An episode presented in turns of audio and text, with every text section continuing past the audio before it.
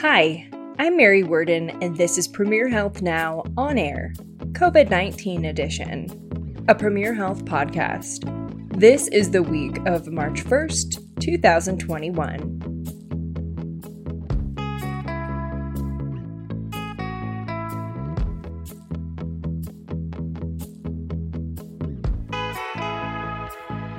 Hey guys, it's March. Can you believe it's March? I think I say this about every season and every holiday and every time of year, but March is one of my favorite months because it's warming up a little bit, and I think we could all use some sunshine and vitamin D with a break from the snow here in Dayton, Ohio. The grass is starting to get greener, cheery blooms are starting to pop up outside. The holiday season is truly over. If your holiday decorations are still up, who am I to judge? Maybe consider putting them away now, but totally up to you. No judgment. It's almost time for spring break, and even if you were spring breaking at home this year, that's fine. Just take a break and enjoy it. We can start getting outside a little bit more for outdoor activities with this warmer weather, and there will be more daylight because good old daylight savings time is just around the corner. St. Patrick's Day is coming up, and just overall, a lot of great stuff happens in the month of March. But the best thing of all, it's that time of year when basketball fans can rejoice because it's March Madness. Brace yourself for some sports analogies. If you're not a sports fan, stay with me here. This will be relatable to a lot of different types of teams and short lived, and then we'll get to what you're really here for our experts who actually know what the heck they're talking about. I, once upon a time, was a basketball player, and I will always have a big love for the game. Recently, I started thinking about one of my teams. We were really good. Not to brag, but just saying. And every time I think about this team, I think about one of the players named Autumn. Autumn was so hard on herself and never had the confidence she should have had because she wasn't the top scorer. But sometimes when you have a really good team, that means you have a lot of good players, and not everyone can be the top scorer. And if you know anything about sports, there are some roles that are extremely important, but not always as glamorous as that of the top scorer. But in basketball, you need someone who's stealing the ball on defense, getting rebounds, making free throws, making assists, so that someone can put up the points. All of those fundamental things that are so critical to having a successful player. Autumn did those things every single game. She didn't always score a lot, even though she could. The girl could shoot, but she played smart. She was fundamentally sound in basketball every game. And that made her extremely valuable to the team. But she wasn't as recognized as some of the other players because her points per game weren't the highest out there. One of our coaches implemented a spreadsheet system that would give each player a score for the game. It incorporated everything. If you had a positive mark for the game, like a steal, a rebound, points scored, you got points for that. But if you missed free throws, had a turnover, had negative marks in some way, you lost points for your individual score. This was one thing that helped Autumn finally see her value because even though her game points weren't always the highest, her individual score from this spreadsheet was almost always the highest. That got me thinking about vaccines. And yes, I know that this is a very odd transition of thoughts, but one, that's who I am as a person, and two, vaccine talk and news is everywhere right now. So, the Moderna and Pfizer vaccines are showing slightly higher scores, if you will, in their data than the numbers that we're seeing in Johnson & Johnson's. The Johnson & Johnson vaccine is still putting up great numbers though. So, is Johnson & Johnson's vaccine like a supporting player on a team that we all really need or is it just plain not as good as Moderna and Pfizer? To help answer those questions and many more, we welcome back Premier Health's Vice President of Quality and Safety, Dr. Roberto Colon. Hi, Dr. Colon. We talk a lot about the physical issues that can result from getting COVID, but mental health problems are very common. What are some ways to cope with stress and promote well being while staying safe and following guidelines? Well, I think that the biggest challenge right now that's contributing to a lot of the mental health issues it's that social distancing and the loss of contact um, with others. So we, we're losing that support structure. One of the things that we have to continue to do is find ways to be able to safely do that. And a lot of the uh, video teleconferencing capabilities, things like Zoom, um, are are going to be a way for people to be able to stay tied to one another. So I think that that allows that sense of connection that is so important, particularly with families. Other things that are really important right now is making sure that we spend time being active in a safe manner. Um, and that may be physical activity at home, or even if the weather is nice, being able to do it outside in some safe environment. So it could be going for a walk, going for a run, trying to do some physical activity to get out of the house, change the environment, but avoid that temptation of just sitting around and being bored, not doing much to contribute to our physical well being, um, which then adds another layer of complexity to some of the mental health issues when you compound physical health as well. What are some ways to cope if you are someone who tests positive for COVID and you're feeling a lot of stress and anxiety about your situation? And being positive for COVID is a great source of stress right now, unfortunately. Um, it, it comes with a lot of anxiety because we've seen what it can do to people, especially if you happen to be in, in the older age group. So, the first thing that I would um, suggest is if you test positive, don't handle this alone. Make sure that you are talking to your healthcare professional about your own condition so that you can understand what are the things that you can actively do to monitor your disease? What are the trigger points that should cause you to go seek further medical care? The other thing that's very important is finding out from your healthcare provider if you are eligible for any of the treatments that are available to prevent COVID from progressing into a more severe form. These monoclonal antibody therapies that we have available are actually very good at preventing those who have an acute infection from COVID from progressing into more severe forms or even having to be admitted to the hospital. So that's something that can absolutely help people feel a bit better when they're actively doing something to prevent that illness from going forward.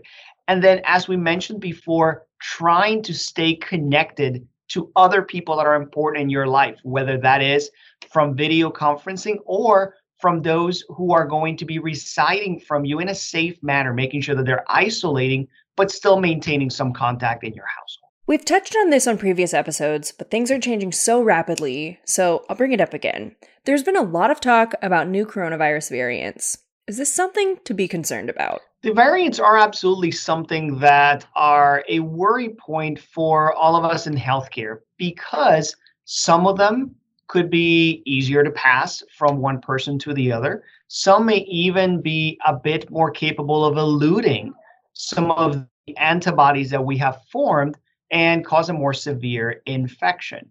Because of that, because we can't stop the variants, the most important thing that we can do right now is try to control the amount of disease that we have in our communities and doing the things that we have been doing, like wearing a mask, social distancing, and getting the vaccine when you are able to. The earlier that we are able to control the amount of COVID out in the population, the less of a chance there is going to be for one of these variants to become the dominant virus that we are seeing in our communities. Right now, while we are seeing some of these variants throughout the US, they are not the most common strain that we are circulating. So it is something that we are watching uh, but we're in a position right now we can alter the course of these variants by being very aggressive about trying to keep those numbers down. You mentioned going out and getting the vaccine as soon as everyone can. So, is it still believed that the vaccine will help protect us from these new variants? There is a growing amount of evidence that is demonstrating that the vaccines that we have available right now do work for some of these variants. And even some of the companies have the ability to tweak the vaccine a little bit to boost further the effectiveness against some of the variants that we're seeing in other parts of the world. In the last month or so, when interviewing our COVID experts, the trend seems to be that the number of COVID cases were starting to drop in the Dayton area. Is that still the case? We have been seeing a steady drop this year in the number of COVID cases. Now, over the past week or so, we saw that leveling off a little bit. Not really a significant rise, but the dropping um, in the cases really plateaued a bit.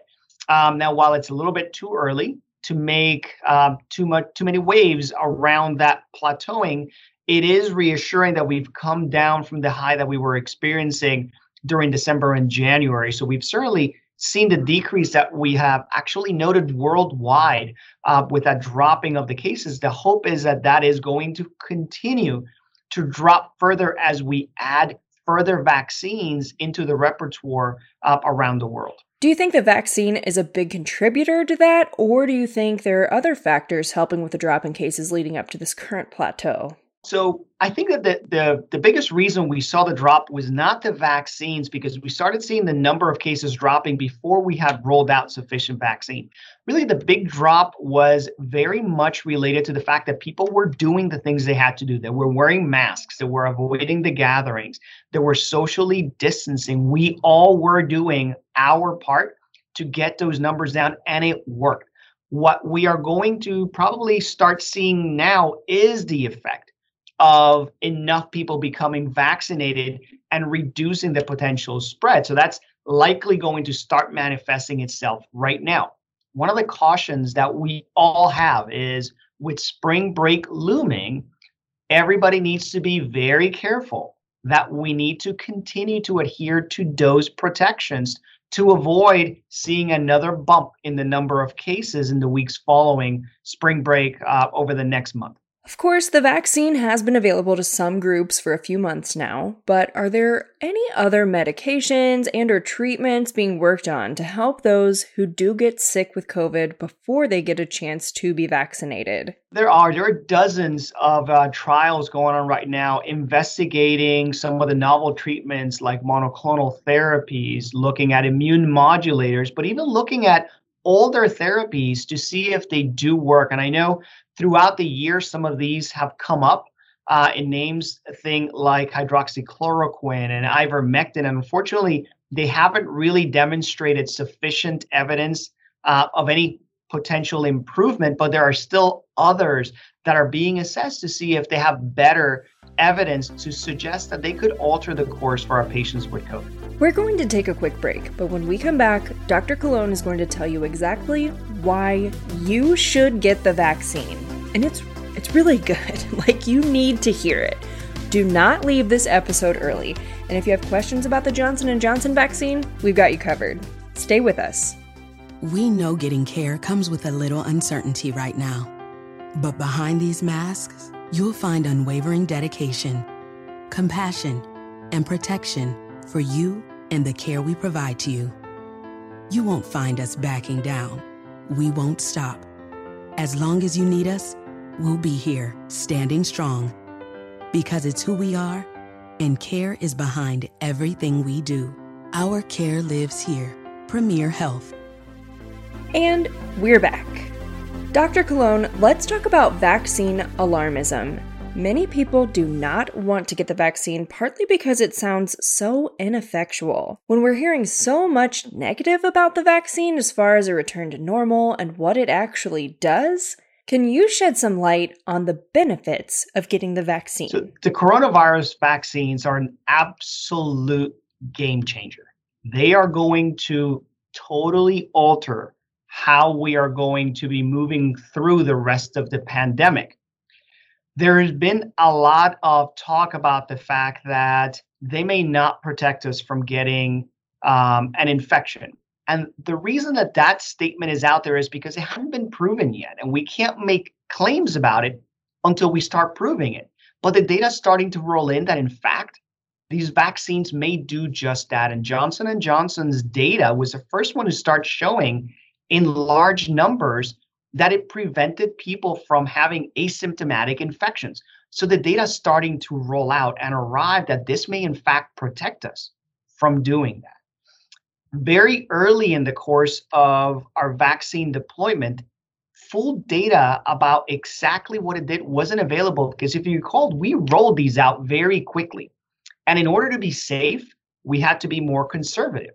But one of the things that we started doing is for those who individuals who have been vaccinated, we are able to take some loosening in the restrictions. So the first example that we saw is with close contact quarantines. If you have been vaccinated and you've completed the vaccine series, the CDC now says you do not have to quarantine if you have close contact with somebody who has had an infection. That is, in fact, a change based on vaccine status alone, demonstrating the protection that comes from COVID. The other thing we're learning is that even if you do happen to get the infection after you get the virus, it's a much milder course. And the most recent data Johnson and Johnson actually put out is that the vaccines are 100% effective at keeping people out of the hospital and preventing death from COVID. So that means that if you've received the Johnson and Johnson vaccine and you do get COVID, your chance of dying is zero. Your chance of being in the hospital is zero based on that data. Now that has to be applied to each individual, but the large number of people that were part of that data set for Johnson and Johnson to be able to get approval, if they had the vaccine and they got the infection, none of them died. None of them even had to be hospitalized. That is incredibly impactful. That should make everybody very eager to be able to accept this vaccine. A new study is suggesting that people who have had COVID should get a single vaccine dose. The studies show that one shot of a vaccine can greatly amplify antibody levels in those who have recovered from the coronavirus. What are your thoughts on that? Yeah, so there, there is a growing body of evidence um, suggesting that if you've had an infection, you may only need a single dose of um, the, the dual dose coronavirus vaccines like Pfizer or Moderna. Um, and that's based on the antibody levels that we are seeing because there is that rise. What we don't yet know is does it offer the same level of protection? Are you still going to have the same outcomes that we saw in this study? And as a result, we haven't yet changed our recommendation because it's a bit too early to jump to that. However, as more and more evidence arises, it may be that uh, at some point the CDC does move in the direction of recommending that. As of right now, however, the recommendation is for Pfizer or Moderna that you receive both of those doses in order to complete the series, whether you have had COVID or not. The third vaccine, Johnson & Johnson's, will be shipped out this week to certain areas including the Miami Valley. What does that mean for the Dayton area? Yeah, so the Johnson and Johnson vaccine uh, being uh, receiving its emergency use authorization this past weekend adds yet a third option um, for preventative therapy within the U.S. What um, we're seeing is that the first, um, I think, of four million doses are being shipped out today, but we don't yet know um, how many of those we may be receiving here in the Dayton area. We do know that Ohio is set to receive some of that. The amount that's going to be distributed, we don't yet know. Um, there has been a lot of talk from individuals about um, the effectiveness of the Johnson and Johnson compared to Pfizer or Moderna, just because of the numbers that are out there.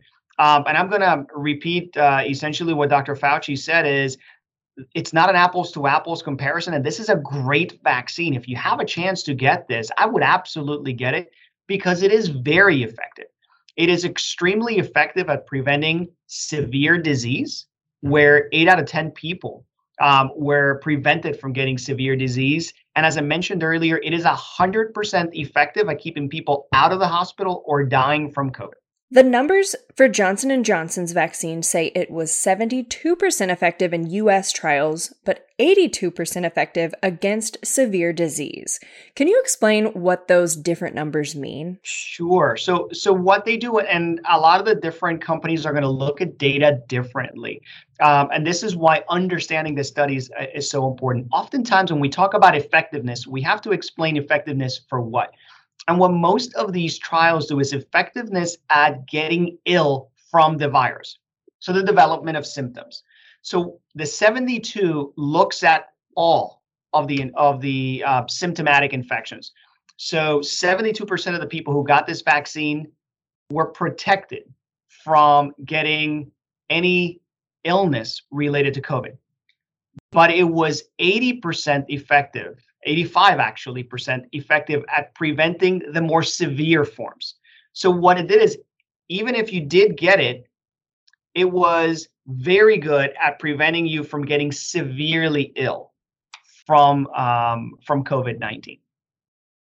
That's where the difference in the effectiveness com- number comes in. Some vaccine recipients may develop a swollen red patchy area at the site of injection, which we're referring to as COVID arm. It seems to be fairly common. Are there things people who experience this can or should be doing to alleviate that pain? Well, so um, there are two things that we see. There's the immediate uh, or um, or subacute, which is right after you get the injection or in the day after, you get the redness, pain in the area. And most of that is just inflammation related to the vaccine. Really, ice should be sufficient for some people needing to take um, some over the counter analgesic, may also help. Other people are developing at approximately seven to 10 days some redness at the site of infection. That's an immunologic reaction. It is not an infection for most people, it is not an infection, although um, it's important that, that you talk to your doctor if it's very sore or if you're having a fever. But the, the seven to 10 day redness that we see in most people is actually an immunologic uh, reaction. Self limited completely goes away and there's no treatment required. Most of these are things that you can just take care of at home, require just some local uh, therapy, like I said, with ice or some over the counter analgesics. If, however, you develop severe pain, if you're having a fever, or if the area of redness keeps getting larger and larger, please make sure to talk to your doctor to make sure that you're not developing an infection at that location. That is a different condition and that does require specific treatment. I've been fortunate enough to receive both doses of the vaccine. The day after my second dose of the vaccine, I felt pretty horrible, as expected. But the day after that, I felt fantastic. I felt energetic, and quite frankly, I felt better than I have in a very long time. And I've actually heard the same thing from a few people who have been vaccinated. You might be thinking I'm completely nuts, and maybe I just happened to get a really good night's sleep. But I'm curious, is there any science behind why that might happen? Well, you you've actually explained the exact same reaction I had. The day, uh, actually the evening after my dose, I was feeling um, some chills. I felt very tired. And the day after my dose, I was exhausted. I was feeling very run down. I felt pretty lousy. I was still able to come to work, but um, it, it just it was not a fun day.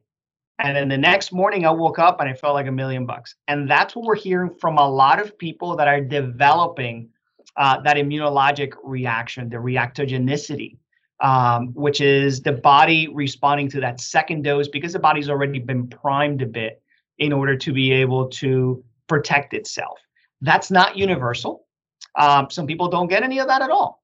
But for those who do experience it, it lasts anywhere from 24 to 48 hours. It is self limited. All you have to typically manage it with is some rest, some over the counter analgesics if you're able to take them, plenty of fluids, and it usually goes away as insidiously as it came on. And Dr. Colon, as always, what's one last thing you'd like to leave our listeners with today? You know, I, I think everything we're seeing right now is incredibly encouraging. We're seeing drops in the number of people who are in the hospital related to COVID. We're seeing um, fewer people who have the illness. We are seeing newer preventative measures coming out. So, so we are finally in a position where we're very encouraged that we can beat COVID and we can really take it all the way down into just a nuisance of a disease. But we're not there yet. So the caution that I want everybody to pay attention to is this is not the time to loosen up too much. This is not the time to abandon masks, to start large gatherings again. Um, this is the time to really, really make sure that we're paying attention to those same techniques that we have been following for the past year to make sure that we can continue beating this down. Get the vaccine when you can so that by the time fall rolls around, we are going to hopefully not be talking about COVID much at all. I hope so. Thank you so much, Dr. Colon. Well, thank you so much. It's always my pleasure. So, if you are, and especially if you are not a sports fan, thank you for sticking with me on my thoughts around teams and players. If you're not a sports person, maybe you're a foodie and you're making a grilled cheese. The cheese is the star, but if you don't have your supporting teammate, bread, your sandwich is going to be a burned pile of crispy garbage. Maybe you're an entrepreneur, but your business might not be successful without your supporting teammates who are scheduling your meetings, cleaning the office space, and maybe even the people producing a product for you to sell. Those people aren't the CEO, but that business is not going to be as successful without those very important support roles. The point of all of this is don't always judge the key players of a game by one number alone. Here's a stat I want to leave you with. And the most recent data Johnson & Johnson actually put out is that the vaccines are 100% effective at keeping people out of the hospital and preventing death from COVID.